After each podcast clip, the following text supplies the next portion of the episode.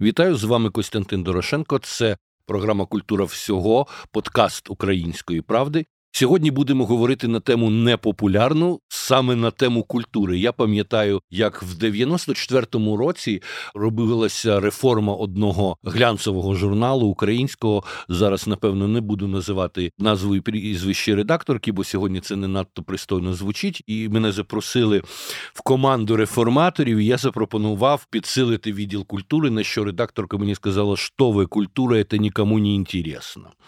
Дуже довго така ситуація, на жаль, розвивалася в нашій країні. Якщо видання українські, пострадянські, вони ще за традицією радянською тримали про собі відділ культури, бо вважалося це просто ну, необхідно, пристойно і так далі, то десь в період міленіуму і дві тисячі десятих років почалася ситуація така, що в українській мас-медії просто почали відмовлятися від розділу культури як такого. Замість цього з'являлися розділи таблоїду або життя, стиль життя, щось подібне. Розмова йшла про моду, про здоров'я, про б'юті, про все, що хочете. А культура, дійсно, вона не приносила якихось серйозних доходів з точки зору реклами. І від неї відмовилися практично всюди. Залишалося одне видання, в якому постійно функціонував відділ культури, це «Лівий берег». І тоді все середовище культурне українське так чи інакше формувалося навколо цього видання. Сьогодні в мене в гостях Ксенія Білаш, вона редакторка відділу культури видання «Лівий берег», але, на щастя, ситуація змінилася, вона, до речі, змінилася після Майдану. Ну, громадянське суспільство України е- висунуло цей запит про те, що все-таки в українській культурі постійно щось відбувається, пишемо ми про це чи ні, аналізуємо, говоримо чи ні, і це дуже важливо фіксувати. І тепер відділи культури є в цілій низці цікавих видань, в тому числі в «Українській правді». Але сьогодні я запросив також сюди шеф-редакторку сайту «Суспільне. Культура» Катерину Яковленко, для того, щоб ми поговорили на тему взагалі, навіщо потрібні відділи культури в засобах масової інформації. Питання, можливо, дивне, але воно має право на існування, тому що для нас це досі виняток. Тоді, якщо ми подивимося на будь-яке пристойне видання західне, Guardian, Financial Times, Figaro, яке завгодно, зі Deutsche Zeitung, там були і залишаються потужні відділи культури. Що, як ви думаєте, відбулося з нашою країною, щоб ми настільки маргіналізувалися, і як ви бачите виклики свої в тому, чим ви займаєтесь? Вітаю, Костю, вітаю всіх слухачів. Якщо починати казати про те, навіщо взагалі потрібен відділ культури, там, скажімо, у суспільно-політичному виданні, да, яким є ЛБ, якщо це не специфічне медіа про культуру, то все ж таки ми починаємо з питання адвокатування культури. Як би це не звучало дивно досі, але досі ми цим займаємося. Досі маємо якось пояснювати, що культура – це не лише про якісь культурні події, там музейна виставка, концерт філармонії, концерт в великому залі, показ кіно. Все ж таки культура – це більше і це глибше. І, звісно, в будь-якому культурному медіа ми говоримо і на цьому рівні також про культурні події, про виставки. Але коли ми починаємо розуміти культуру, скажімо так, як якийсь суспільний клей, да, який об'єднує наше суспільство, який робить з нього єдине ціле і водночас відмінним робить від інших суспільств, то тут ми виходимо на інший рівень розуміння культури. І, власне, мені дуже приємно, що всі культурні медіа, які зараз є, про які ти сьогодні казав, вони працюють із цим. Мені здається, оце основна зміна, яка відбулася. Тобто ми перейшли від якоїсь, я не знаю, може, реактивної політики, да? Відбувся концерт, ми про нього написали, до проактивної ситуації. Ми говоримо, моделюємо якісь речі, говоримо про більш далекий горизонт. Та, ну я тут, мабуть, ще додам з огляду на твоє питання, чому це важливо і чому в нас цього не було. Я думаю, що насправді тут багато причин, чому не було. Це наші економічні і політичні кризи, але і те, що ми насправді дуже мало знали про власну культуру. І, мабуть, з початку Майдану почали більше цим цікавитися. Тому що в нас просто не було цієї традиції. Немає традиції там говоріння про ті самі вистави чи ще щось. І я, дивлячись на те, як працюють закордонні медіа, я абсолютно розумію, що насправді вони працюють так само. В них так само бувають фейли і решта. Але це питання ще сталості, тому що там є ця традиція читання. Традиція читання культурних медіа і суспільно-політичних медіа зранку, не там гортання стрічки, а довіри до цих медіа, які які тобі цю інформацію подають і розповідають про ті чи інші події, з огляду там на їхню важливість, розповідають, чому вони важливі. І мені здається, що, в принципі, зараз у нас виникає цей інтерес до самих себе і до того, що роблять наші колеги. І мене, насправді, це дуже тішить, тому що мені дуже приємно ставити новини про перемоги якихось людей, талановитих, про перемоги якихось там книжок чи ще щось, бо це не завжди там розмови про Євробачення чи про якісь більш відомі конкурси. Це також про процес, який може залишатися за лаштунками, але все одно формувати нашу культуру щоденно. Чи ви відчуваєте, кожна з вас, момент конкуренції? Певним часом там у «Лівому берегу» було легко. Він був поза конкуренцією, фактично. Ніхто більше про культуру глибоко не писав. Тим більше не виступав, не провокував якісь дискусії. А от зараз все-таки є різні площадки. Чи є у вас конкуренція? І якщо є, то за що? Очевидно, що не за бюджети реклами. Тим більше, що в час війни взагалі не йдеться про рекламні бюджети. Так, в плані бюджету ділити, на жаль, чи на щастя, нема чого абсолютно. Ми могли б говорити за конкуренцію про читачів, але мені здається, що про це також поки що не йдеться. Тому що, ну, я це можу сказати з наших цифр, після того, як відкрилося Суспільне, запрацював активно відділ культури, запрацював відділ культури в Українській правді, в нашому відділі культури показники не змінилися. Тобто вони змінюються, але це залежить не від відкриття конкурентних медіа. Але мені здається, що конкуренція є, і це дуже хороша конкуренція. Це конкуренція за теми, за спікерів. Не те, щоб ми прям на випередки біжимо, щоб вихопити з-під носу в конкурента спікера, але конкуренція в тому плані, що мені є на кого дивитися, да, і з ким порівнювати свою роботу. Дуже добре цю тему відпрацювала, я так не змогла. Тут я трохи краще, як мені здається, зробила. Тобто це таке спільне поле спільного зусилля, де тобі є на кого дивитися і з ким порівнювати себе. Це дуже продуктивна конкуренція, мені здається. У нас зараз буде дуже сумний, нецікавий подкаст, бо я абсолютно погоджуюсь з Ксенією. Мені здається, що, ну, у нас, по-перше, дуже різні аудиторії. І коли я прийшла, то наша аудиторія омолодилася досить сильно. Але все одно мені здається, що нам ще досить багато треба зробити, щоб прямо ділити аудиторію чи ділити теми.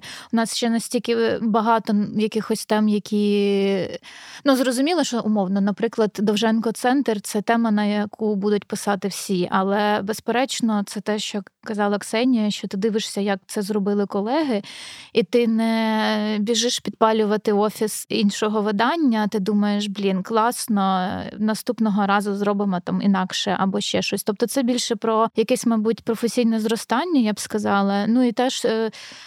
Мені здається, що є таке ще взаємоповага, бо я, наприклад, писала раніше і в УП, і в «Лівий берег». У мене немає такого, що я там ненавиджу ці видання чи ще щось. У мене досить поважне ставлення і до Ксенії, в тому числі, як до колеги, тому тут точно немає нічого такого. Ну, тут є така історія, що якщо дійсно ми всі погоджуємося в тому, що коло людей, які цікавляться культурою, вони не надто широкі. Конкуренція може бути там між темами, але чи в цьому є загроза перетворитися на, знову ж таки, якісь башти слонової кістки, які будуть звертатися до тих, хто вже в темі, і таким чином не з'являться нові читачі? З іншого боку, якщо загравати з новими читачами, яким не цікава культура, це, знаєте, як колись була ідея, яка мені дуже не сподобалася в Національному художньому музеї України, робити заняття з йоги. Ну, люди, які прийшли на йогу, геть не обов'язково піднімуться дивитися картини. Так само, якщо почати якусь жовтуху чи як, якесь заманювання людей, яким не цікавий культурний продукт, вони не перейдуть за посиланням на більш розумний текст. От як виходити з цієї дилеми? Я пам'ятаю цю історію про йогу, я розділяю цю думку, он я з килимком для йоги прийшла сюди на запис, і справді це було, мені здається, і не про картини, і не про йогу. Але якщо розвивати цю тему далі, Мені здається, дуже важливим є те, власне, з чого ти почав, що це, про що ми зараз кажемо, це відділ культури в більшому виданні, да, в суспільно-політичному. Це не якесь вузьке медіа, яке працює на свою вузьку аудиторію. Тобто аудиторія так чи інакше приходить з сусідніх відділів, грубо кажучи. І якщо ми кажемо про останні там рік-два роки, грубо кажучи, то як би це страшно не звучало, але війна, яку ми зараз всі проживаємо, вона дуже сильно підсвітила тему культури, мені здається. З одного боку, звісно, дуже відволікається увага читачів на суто військові події. Але такі теми, які до війни були маргінальні, як деколонізація, як співпраця з росіянами, це були дуже вузькі, нікому не цікаві теми, які кулуарно десь обговорювалися. Зараз про них знають всі. В мене під домом сусіди, там, двадцятирічні хлопці, я йду повз, і я чую від них слово «деколонізація». Тобто це йде якось в маси, це працює. Ну, мені здається, є багато між нами спільного, але є велика різниця. Це те, що, по суті, ми хоч і є... Ну, ми не відділ, да, у нас трохи більше... Ви окреме видання. Ми ніби, окреме та. видання, да, і в нас є окремі соцмережі, в нас навіть TikTok є, до речі, підписуйтесь. Це інша команда цим займається, але це інший тип контенту. Тобто, безперечно, там не будуть з'являтися якісь аналітичні теми, там, які досить важко прочитати якісь дуже широкі аудиторії. Да? Але ми ставимо новини, ми пишемо про якісь новинки, які виходять в кіно і в музиці. І тут теж, насправді, якщо говорити про ідеальний формат, як би мені хотілося, мені б хотілося, наприклад, так, як робить Guardian, коли виходить якась пісня, Пісня нова, і в них, окрім там підбірок, просто інформації, виходить ще й рецензія на це. Якщо тобі треба поглибитись, ти йдеш читати цю рецензію. Якщо не треба, ти дивишся цю коротку новину або підбірку, і тобі цього достатньо. І, в принципі, я так і хотіла би бачити суспільну культуру, місце, де є і якісь короткі жанри, і якісь історії, і аналітичні матеріали. Мені не хочеться жертвувати нічим, тому що мені здається, що, в принципі, це може співіснувати між собою досить гармонійно. Питання тільки в ресурсах, в можливостях, в часі. В ресурсах я маю на увазі в тому числі інтелектуальних, коли людина зможе це пояснити нормальною людською мовою, наприклад. Щодо складних текстів, є прекрасний приклад інтерв'ю Бета Коска-Сімбекової, яка а, за кілька тижнів вийшло їх три в українському інформаційному просторі. Перший текст в польському виданні, друге інтерв'ю вийшло в нас, і потім Ірини Склокіної на «Лівому березі». І я не впевнена, чесно кажучи, що хтось постраждав від цього. Я думаю, що це інтерв'ю прочитали так само добре і в нас, і на «Лівому березі». Це, можливо, навіть була та сама аудиторія, тому що це, насправді, дуже різні тексти. Тексти дуже, ну, хоча теми там, да, однакові піднімаються, але все одно.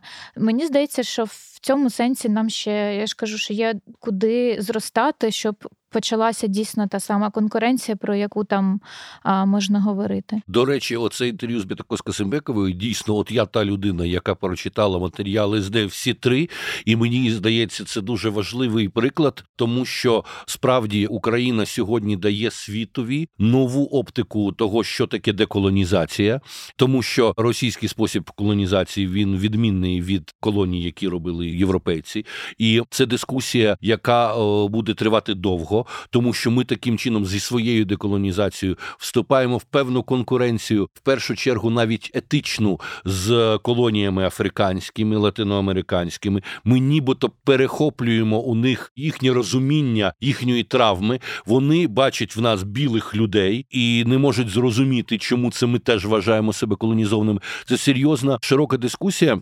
Але от поява Бета Коска-Сімбекової в нашому інфопросторі говорить про те, що Україна нарешті починає відчувати себе не якоюсь бульбашкою культурною, не якимось островом. У нас спочатку була одна ситуація, що ми постійно десь дивилися на закордон. Чи успішні наші художники в Москві, чи успішні наші художники в Америці, де ми отримали, які приз чи не отримали. Навіть була така фраза, і я мушу сказати, що я один з людей, який несе відповідальність за цю пошесть, коли я робив виставку Саші Ройтбурда в дві тисячі першому році, тоді ми наполягали на те, що це український художник, який набагато більш відомий в світі, ніж в Україні, і насправді учасник Венеціанської бієнале, його роботи в МОМО і так далі. Але оця фраза «більш відомий в світі, ніж в Україні», вона як паразит потім кочувала з одного видання до іншого, і це такий був маркер, ну, не дуже гарний, не дуже зрозумілий. Потім момент війни, момент там захоплення наших територій, введення певних законів, які заборонили російські кінопродукти і так далі, привело до іншої крайності, що ми зовсім зосереджені тільки на своєму, перестали дивитися в сторони, а тут ми мусимо якраз зрозуміти, що Україна може і має стати центром притяжіння, формування нових сенсів для цілої множини різних держав, які мають подібний до нас колоніальний досвід. І це так само європейські держави, тому що і держави Балтії, і Балканські держави, і зрештою Чехія і Словакія – це держави, які мали досвід бути колонізованими, так чи інакше не сильно відрефлексований, а пострадянський простір тим більше. От е, як ви думаєте, і можливо це так само завдання для наших відділів культури – працювати на те, щоб більше давати можливість висловлюватися, в тому числі представникам інших народів, які пройшли російське поневолення, російську колонізацію, щоб зрештою Україна, Київ ставав центром цієї нової дискусії. Щоб ми перестали надіятися втрапити в адженду старої Західної Європи, щоб ми почали свою адженду виробляти. дві тисячі дев'ятнадцятого року в Чорногорії я робив проєкт разом з резиденцією Бірючі, він називався «Екзодус», і ми тоді зібрали якраз художників з Балкан, з Чехії. І для нас було важливо сказати, що оці так звані великі нації, вони вже до таких криз довели світ, що, можливо, час нам перестати їх слухати, а взяти на себе право самим говорити про те, що нас цікавить, в тому числі про глобальні речі, з нашого погляду. Ну, от ти сказав, що, можливо, це також важлива функція відділів культури – давати голос комусь, хто був непочутий. Я б додала, це важливо не тільки давати їм голос, тому що, як правило, в них голосу не бракує, тільки не в нас. Це давати можливість нашій аудиторії почути ці голоси, да? Які в нас недостатньо представлені. І, Катю, дякую, що ти згадала про цей кейс Бети Коска-Сімбекової. Я дуже зраділа, коли побачила, от як після... І це знов-таки про конкуренцію, да? Яка нібито є, але нібито і немає. Що одразу три медіа зробили з нею інтерв'ю. Це бажання таке синхронне, да, затягнути в наш простір мало представлених тут людей. І вони справді виробляють оцю якусь нову адженду, до якої ми можемо посилатися. Трохи відходити від орієнтації там на Париж, не знаю, да, а орієнтуватися на Казахстан трошки, тому що у нас справді набагато більше якогось, звісно, умовно спільного досвіду. І тут більш продуктивною може бути бесіда. З приводу того, що коли ми припинимо дивитися на Захід, так, як на взірець, для мене показовим був випадок. Нещодавно був у Чернівцях фестиваль «Миколайчук Open Kino». І я спілкувалася з організаторами цього фестивалю, ми говорили про програму. І один з фільмів програми – це був фільм румунського режисера Мунджіо, «МРТ» називається. І вони, коли описують мені цей фільм, кажуть, це наш памфір. І в мене прям таке, боже, невже я до цього дожила? Hmm. Невже от нарешті ми не кажемо, що це наш Годар, а це наш Бунюель? А навпаки, ми закордонне якесь явище описуємо через наш троп, тому що він зрозумілий вже всім. Це якесь спільне, до чого ми можемо апелювати і розуміти один одного. Тобто це наш памфір. Це не про краще і гірше, а про знайоме і незнайоме. Це, мені здається, якийсь дуже такий важливий маркер. У нас, насправді, останнім часом досить багато матеріалів на тему і глобального півдня, і ми також робили інтерв'ю з представниками народу Ірзя, і багато, в принципі, говоримо про деколоніальні процеси. Можна зайти подивитись, у нас більше спеціалізується на цій темі Олеся Кутобей. І мені подобається те, що це її тема, яка їй цікава. Цій нашій авторці не так багато років, їй двадцять п'ять, да? Але їй дуже цікаво розібратися з тим, що відбувається там не лише в Україні, а й з поневоленими народами. Взагалі, що таке поневолені народи сьогодні, яка їхня доля, яка їхня суб'єктність, да, зараз. І мені здається, що це, можливо, теж не завжди всім зрозуміло, бо ми часто все одно говоримо про досить відомі речі, да, але про такі маленькі народи, ну, дуже рідко пишемо, дуже рідко говоримо. А, мені здається, що тут у нас є ще привілей в тому, що ми суспільна культура, і ми ніби маємо вдовольняти всі різні суспільні погляди, думки і інтереси. І це теж мені дуже подобається, бо, наприклад, коли я до цього займалась мистецтвом, мені дуже було цікаво дивитись на тих авторів, і здебільшого авторок, які перебували в тіні, які чомусь менш представлені в історії мистецтва. І ставити собі питання, чому це відбувається так. І мені здається, що зараз, маючи цей інструмент, як ну, бути шеф-редакторкою медіа, то я можу надати майданчик тим людям, які цього потребують. Я насправді дуже щаслива за це, тому що мені дійсно хотілося бачити більше дуже різних дискусій в нашому публічному полі.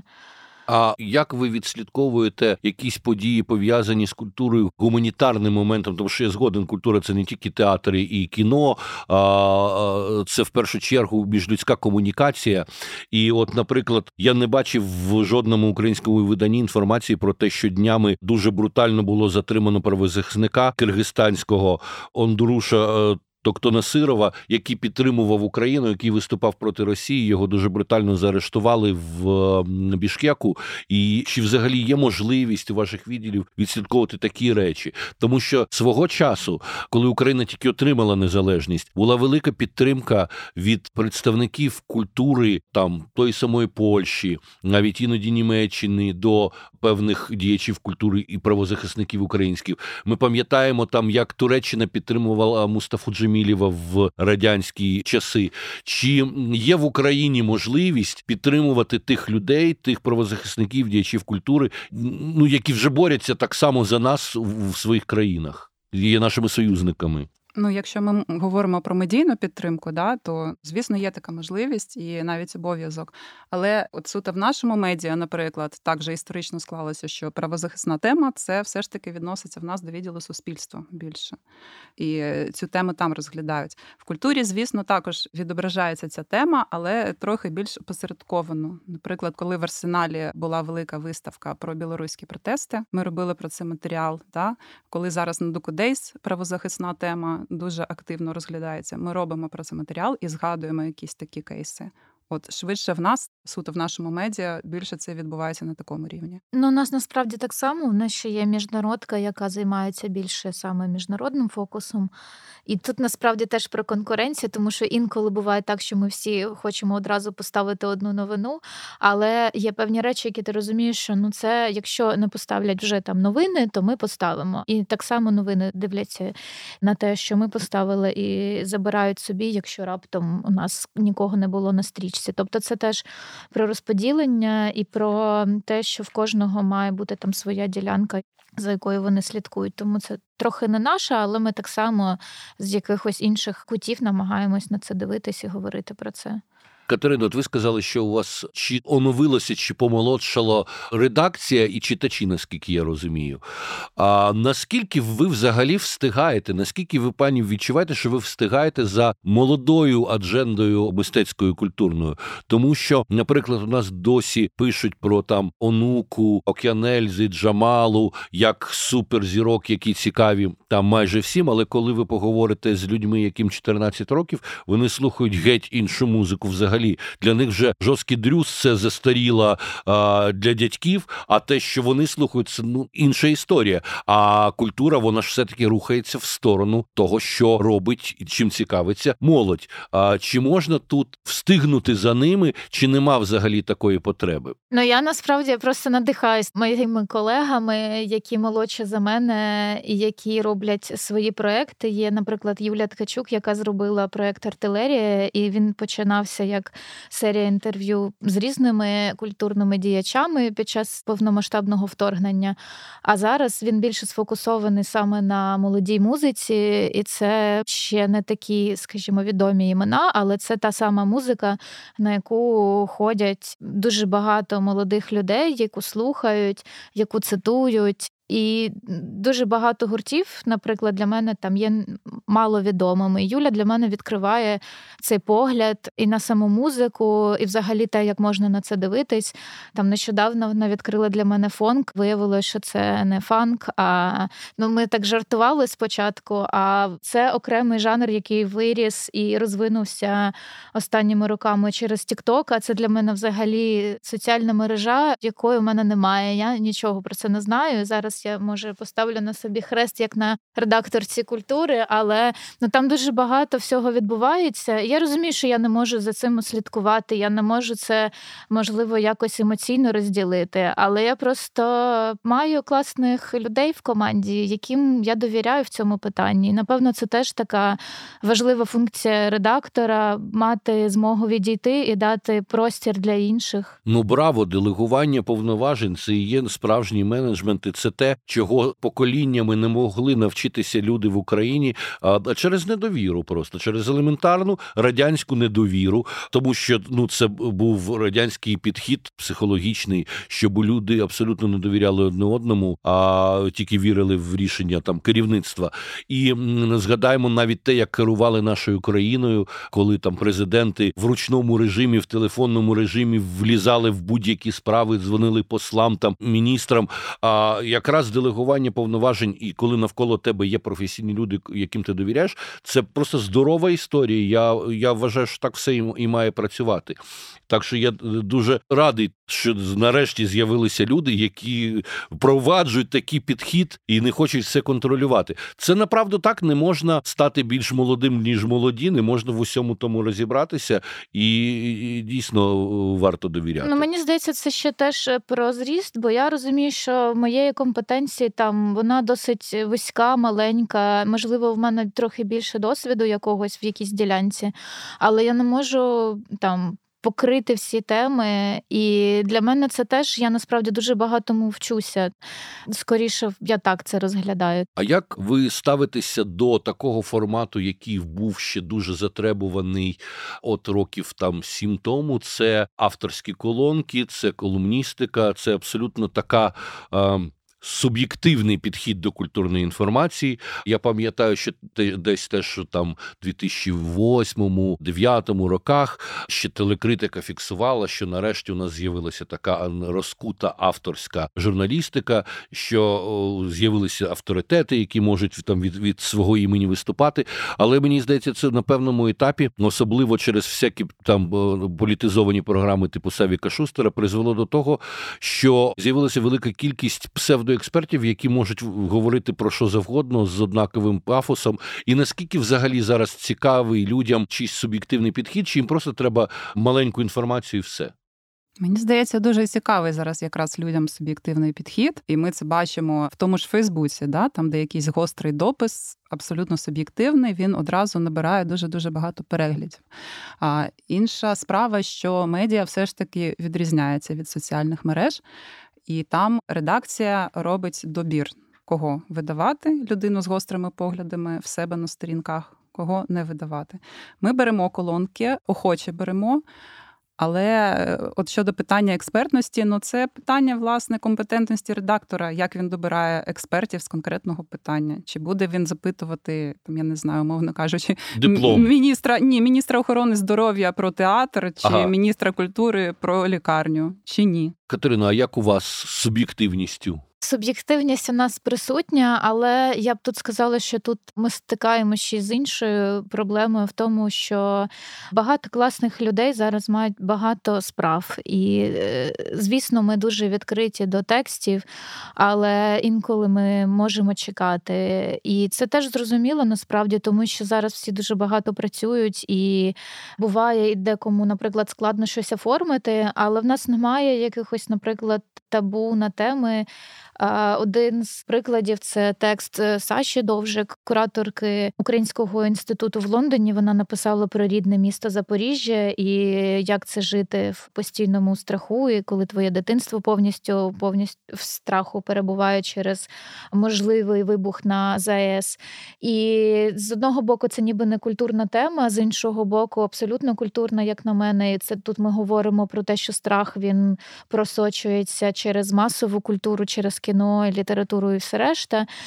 І цей текст досить непогано почитали, що теж мені дає привід говорити про те, що є зацікавленість в таких колонках і в компетентній думці, бо, зрештою, ми також стикаємось зараз з тим, що існує криза довіри і кейс зі Спартаком Суботою, наприклад, і з Арістовичем, і іншими людьми. Якраз показує нам, що люди з одного боку прагнуть цих авторитетів, з іншого боку, можливо, вони їх не бачать десь. І це теж, напевно, наша задача. Задача підсвічувати і давати простір тим людям, які мають авторитет, мають знання, і не боятись того, що їхні тексти будуть якимись там маргінальними чи на нецікаву тему. От, власне, тут дуже, мені здається, важливо, коли ти говориш про кризу довіри, це криза довіри до кого? До експертів чи до медіа? Мені здається, нам, як працівникам медіа, дуже важливо проводити цю різницю, де закінчується відповідальність експерта чи експерта в лапках за те, що він говорить, і де починається відповідальність медіа, яке надає майданчик експерту, і тим самим легітимує його. Мені здається, що це важлива така штука. Ну і ще момент цікавий. Я багато років в журналістиці, в тому числі в культурній журналістиці, і для мене завжди принциповим було давати максимум інформації про те, що відбувається в культурі, але я іноді стикався з тим, що в певних редакціях існували якісь чорні списки, з кимось принципово не співпрацювали, про когось не писали. І, безперечно, кожна редакція має право на подібні речі, але як це працює у вас сьогодні, мені цікаво. Наскільки для вас, якщо відбувається якась гучна подія, принципово, чи людина, яка її робить, чи організація, яка її робить, входить в пул, з якими ви співпрацюєте, чи ні? Коротше, чи оці всі мутки з дев'яностих і нульових про те, наші, не наші, чи вони працюють донині в пресі, чи зараз все-таки такого немає? Ну... Свої, чужі, наші, не наші, приємні, неприємні. Звісно, на якомусь суб'єктивному рівні, напевно, є такі, хтось тобі подобається, хтось тобі не подобається, але вносити це на рівень публікацій, да, це просто непрофесійно. Ну, ти як журналіст, ти можеш працювати тільки з людьми, якими тобі подобаються. Ну, це кінець просто твоєї компетенції. Але є тут інший якийсь аспект. Наприклад, я можу згадати кейс з музеєм Голодомору. Пам'ятаєте, це два роки тому так, було? Так. Там був дуже гучний кейс, коли вони перерахували якось всередині кількість жертв Голодомору. Якось це абсолютно ненауково було зроблено.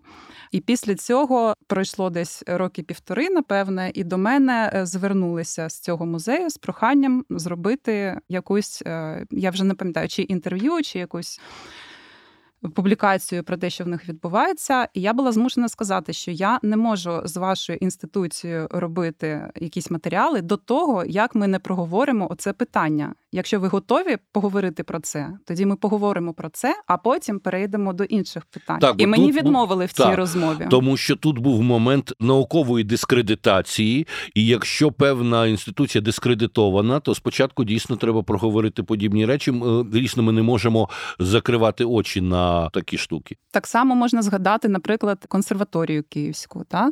І навіть не питання, чи висить там табличка з ім'ям Чайковського, а питання цієї експертизи, яку вони заказали, да, про ДНК Чайковського. Це також дискредитація взагалі розуміння культури і науки. І науки, так. І тепер говорити з консерваторією можна лише після того, мені здається, коли ми проговоримо цю тему. Тобто це не чорний список, але це такий червоний маркер якийсь, да, який ми маємо тримати в голові. Ну, я, чесно кажучи, теж не можу сказати, що в нас є якісь чорні списки чи люди, які мені не подобаються, і я з ними ніколи не співпрацюватиму. Тут дійсно питання про повагу і про експертність людини. Якщо я розумітиму, що мені ця людина дуже потрібна, то, звісно, ми якось з нею домовимось. Але... Ну, це, мені здається, ми знов вторкнулися цього питання експертності і довіри до інституції, бо це насправді дуже важливо. Можна скільки завгодно не любити там Мінкульт чи якось ставитись особисто до Ткаченка, але є питання професійного діалогу, яке ми маємо вести і бути там між суспільством і ним, і якось презентувати це, в тому числі на сайті. Тому мені здається, що інколи ми навіть не маємо мати своєї думки. Ми маємо просто тримати руку на пульсі і висвітлювати події, які відбуваються, і далі вже дивитись. Є ще питання читацької цікавості, і про це теж, мені здається, не варто забувати. Але от, припустімо, до вас звертається прес-секретар Світлани Лободи і каже, тут таке от відбувається, значить, мене звинувачують, я хотіла б дати щире інтерв'ю, абсолютно відкрите, на любі питання. Чи ви б е, взялися зробити таке інтерв'ю, чи ні? Людина, яку знають мільйони, але дійсно репутація котрої визиває відторгнення так само у мільйонів. Але тут є цікавість. Чи от пішли б ви на подібну публікацію? Я, напевно, ні, тому що в мене взагалі така філософія підозри щодо людей, які самі набиваються на інтерв'ю. Я можу собі уявити, якби був якийсь гідний інформаційний привід, що я б сама до неї звернулася за інтерв'ю. Якби для цього були там якісь відповідні умови. Ні, ну, я сказав вже одразу про піар-директора, тому що люди самі не набиваються, це робота піар-директорів зацікавлювати. Тема Світлани Лободи дуже цікава, але я теж сумніваюся, що ми б, напевно, не погодились на це інтерв'ю. Хоча у нас, насправді, було інтерв'ю з Мішою Крупіним, і ми говорили про його перехід, і політичні питання, і про співпрацю з Бардашем, і і так далі. Тому, в принципі, в нас люди, які не є, до яких є якісь важливі питання, вони в нас присутні, але певно, що це не Світлана Лобода. Але дивіться, чому? Це ж питання професійності журналіста. Є персона, навіть скандальна, яку багато хто не сприймають, а хтось любить. Це ж питання журналіста задати не обов'язково ж, як Гордон вилизувати гостю з голови до ніг. Можна задати питання, які проявлять, що це за людина, і виведуть на чисту воду, грубо кажучи. А можливо, навпаки, вона виявиться такою інтелектуалкою, що всі будуть вражені. Ну, ми можемо, звісно, з нею поговорити в кулуарах про те, як її мама жила в Ірпіні, як вона її вивозила, бо в мене є теж із Ірпінем окрема історія, але все ж таки дам відповідь так, що в нас, по-перше, не так багато ресурсів, а по-друге, в нас є інтерес нашої аудиторії, і я не впевнена, що наша аудиторія захоче щось мати спільного зі Світланою Лободою, тому що це насправді теж ресурс витратити свій час на людину і на інтерв'ю, прочитати там двадцять-п'ятнадцять хвилин якийсь текст чи подивитись відео. Я думаю, що наша аудиторія все ж таки витратить цей час на щось інше. Тому ми б відмовились. Абсолютно, да. Я тут погоджуюсь з Катією. Тут не питання Лобода чи не Лобода, це питання вибору між нею і ще десятьма якимись виконавцями-співаками, чию творчість ти хотів би підсвітити. Зараз велика кількість подій, пов'язаних з українською культурою, відбувається в Європі, в Америці. І у мене там колись на Артвільнюсі я познайомився з журналістом з Латвії, який був редактором відділу культури щотижневика латвійського, який виходить латвійською мовою. І я, коли побачив його графік, я був абсолютно шокований, тому що з маленької країни Латвії людина, яка займається відділом культури в тижневику латвійському, він був на всіх головних фестивалях кіно, на Венеціанській бієнале, на всіх головних музичних подіях, на всіх постановках там якихось в Ковенгарден і так далі. І це все фінансувала його редакція. Очевидно, що українські редакції не в змозі фінансувати нічого подібного для вас. Це дуже прикро, насправді, дуже прикро, тому що як ми можемо дати погляд з Києва на щось, коли ми сидимо в Києві і не їдемо там в Нью-Йорк, в Венецію і так далі. Але все-таки я бачу, що і на лівому березі, і на, на Суспільне культура з'являються постійно матеріали про те, що відбувається, принаймні, з українською культурою в світі. А як ви з цим справляєтеся? Ну, насправді, зараз за останні півтора роки стало з цим простіше. Знов-таки, як це не прикро, через війну, тому що багато наших авторів поїхали за кордон і там живуть. І вони продовжують із нами працювати, описуючи події, які відбуваються в їх місті чи в їх країні. Тому в нас з'явилася така сітка агентів інформаційних в різних країнах Європи і навіть подекуди в Америці. Самі їздити, звісно, стало з Києва набагато довше. навіть справа не тільки в грошах, а ще й в часі. Зараз, щоб з'їздити, от я їздила на Венеціанську бієнале, яка була, і це просто тиждень витрачений на дорогу. Як в дев'ятнадцятому столітті. І, і трошки столітті, побути та. ще там. Да, тому з переміщенням стало справді набагато складніше.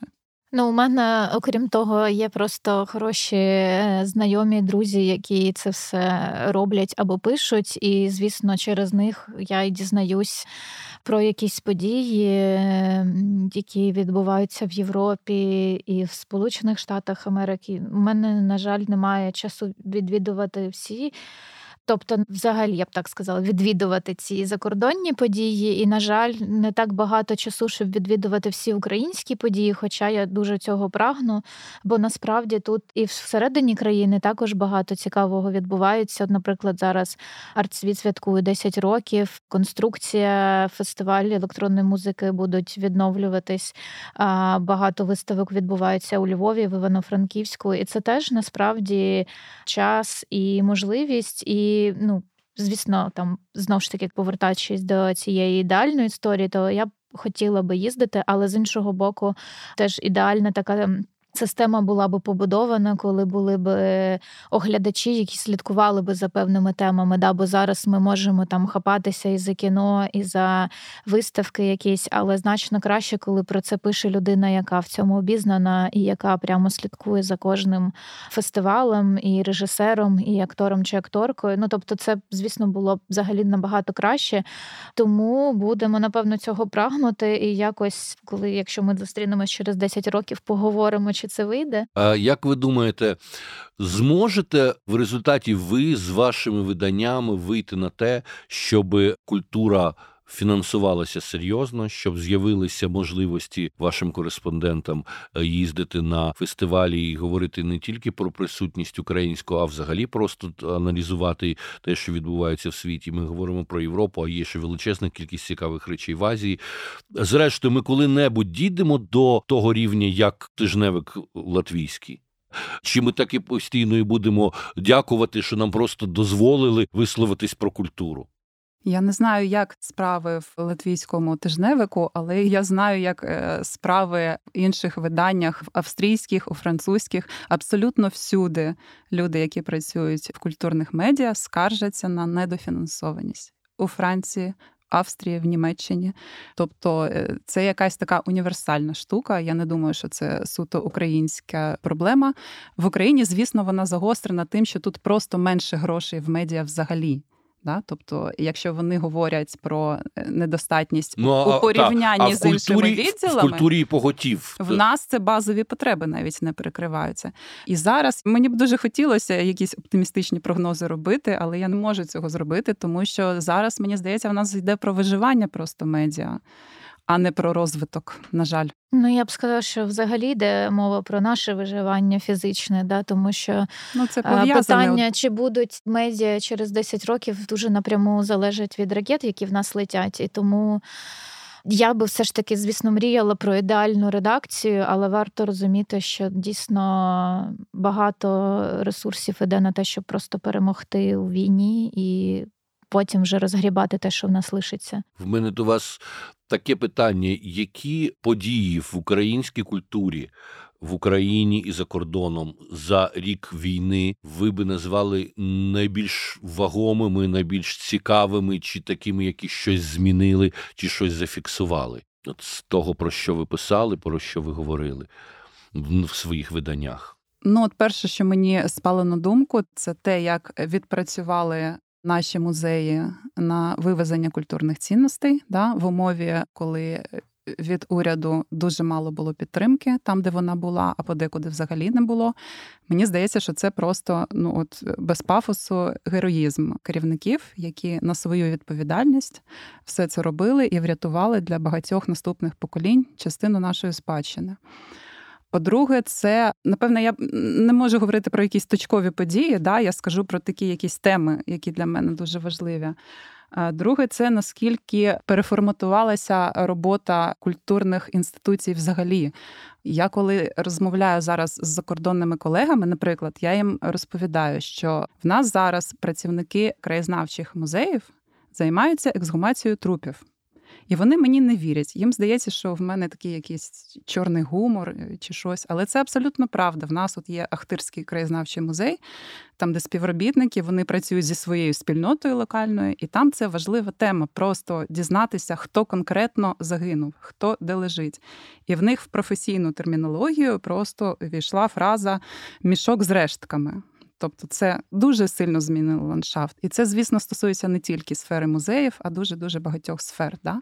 Як ми зараз зустрічаємося на книжковому арсеналі, нібито ми купуємо книжки, нібито ми обіймаємося, але ми водночас говоримо про тих, кого не стало, ми говоримо про бомбардування і таке інше. Це дуже важлива зміна. Е, ну, мені здається, що, в принципі, багато речей відбулося в контексті спільнот, що самі спільноти, вони переформатувалися, і в певні місяці я відчувала дуже сильну єдність, якою я не відчувала ніколи, і це дуже сильно, насправді, надихало. Це те, як різні автори та авторки, які до цього там не дуже спілкувалися, да, як вони об'єдналися заради спільних речей. І взагалі багато... Зараз я почну називати, а інші скажуть, що ось там ти це не назвала, але мене дуже сильно надихала, наприклад, історія Альони Каравай і асортиментної кімнати в перші місяці повномасштабного вторгнення, і вони ж так само займались вивезенням музейних цінностей. Мене дуже сильно надихала історія з Венеційської бієнале, яку минулого року представляв Павло Маков, і попри те, що в нього в Харкові була родина і мама, і багато особистих було речей в житті, відбувалося, вони все одно це зробили, і це було дуже важливо для української культури, тому що всі питання, які їм ставили, були виключно питання про війну. І це саме та комунікація, яка насправді нам була тоді потрібна, щоб це робили не за нас, як часто це робили до цього, да, а саме українці, які виїхали щойно з-під обстрілів. Мене дуже сильно вразила те, як був організований Єврофест в Ліверпулі цього року під час Євробачення. Це Євробачення, яке мало бути в Україні, але його робила Великобританія в Ліверпулі. І, відповідно, вони організували дуже великий фестиваль культурний, спонсорували. І та увага до української культури мене дійсно дуже вразила, тому що вони... показали її з дуже різних кутів. І тут я можу включити режим снопка і сказати, ой, там були якісь странні штучки, але насправді мені здається, що це дійсно через велику увагу і розуміння того, що аудиторія може бути різною, що може бути інтерес різний, що культура вона різна. І мене це дуже сильно вразило, я їм дуже за це вдячна, тому що насправді, мені здається, мало хто може витратити стільки теж часу, ресурсів і уваги до якоїсь іншої країни, яка там навіть з ними не є спільного кордону, да, вони там взагалі острів. Тому багато було речей, і те, що, напевно, теж я би хотіла зазначити, це те, що ми побачили дуже багато талановитих авторів і авторок, які пишуть, які створюють візуальне мистецтво. Звісно, дуже сумно і прикро про кіно, тому що художній кінематограф, він потребує все ж таки інших обставин для свого розвитку, але те кіно, яке ми бачили протягом цього року, воно дійсно... вражає і теж надихає. Мала одну розмову, дуже коротко про це скажу, про фільм Каті Горностай «Стоп, земля». І мені це говорила професорка з Великобританії, яка займалась до цього вивченням російського і радянського кіно. І вона була вражена, наскільки це світлий фільм про підлітків, бо до цього вона мала досвід фільму «Гай Германіки», і там чорна чорнота. І вона каже, боже, та це просто такий е, паралельний світ, це такий фільм світлий, такий який цікавий. Ось, мабуть, тому ви такі українці. І це показує, що насправді культура, вона дійсно може міняти думку і може залучати. Тому, да, тому напевно, на цьому закінчу, але насправді таких подій і, і було дуже багато. Дякую, гарно. Я абсолютно впевнений, вам, нам з вами буде ще багато про що писати і говорити, тому що очевидно, що Україна зреагувала з плеском якраз життєвих сил і культури, і творчості молодих на цю загрозу знищення абсолютно дала іншу реакцію, ніж очікували. І різниця між картинами Каті Горностай і Гай Германіки, вона теж очевидна, тому що російська культура, вона давно налаштована на фактично, як от сказала Марія Максакова, це служба на хижу смерть, тому що, зрештою, Росія не має візії майбутнього. Про це говорять всі соціологічні дослідження. Росіяни не бачать ніякого майбутнього. І цікаво, що при цьому, коли говорять про їхні страхи, то найголовніший їх страх – це розвал Росії. Це на одній конференції я чув доповідь у Левада-центру. І цікаво, що доповідник, як це в Росії завжди буває, від А до Б не зміг провести рисочку. І я кажу, як же росіяни не бачать свого майбутнього? Бачать, тому що головний страх – це і є бачення майбутнього. Розвал Росії. Так і бачать вони своє майбутнє. І цього бояться. І все. А ми бачимо все-таки абсолютно іншу історію, тому що, можливо, ми його для себе не фіксуємо, це наше майбутнє, але принаймні ми даємо право до нього йти, йому дивуватися, його відкривати. Так що на десять років Катя точно нам вистачить чим займатися, а там я не знаю, можливо, ми вже в Тіктоці зі штучним інтелектом будемо наступне інтерв'ю робити. Сподіваюся, зустрінемося раніше і дякую за розмову, пані. Дякую.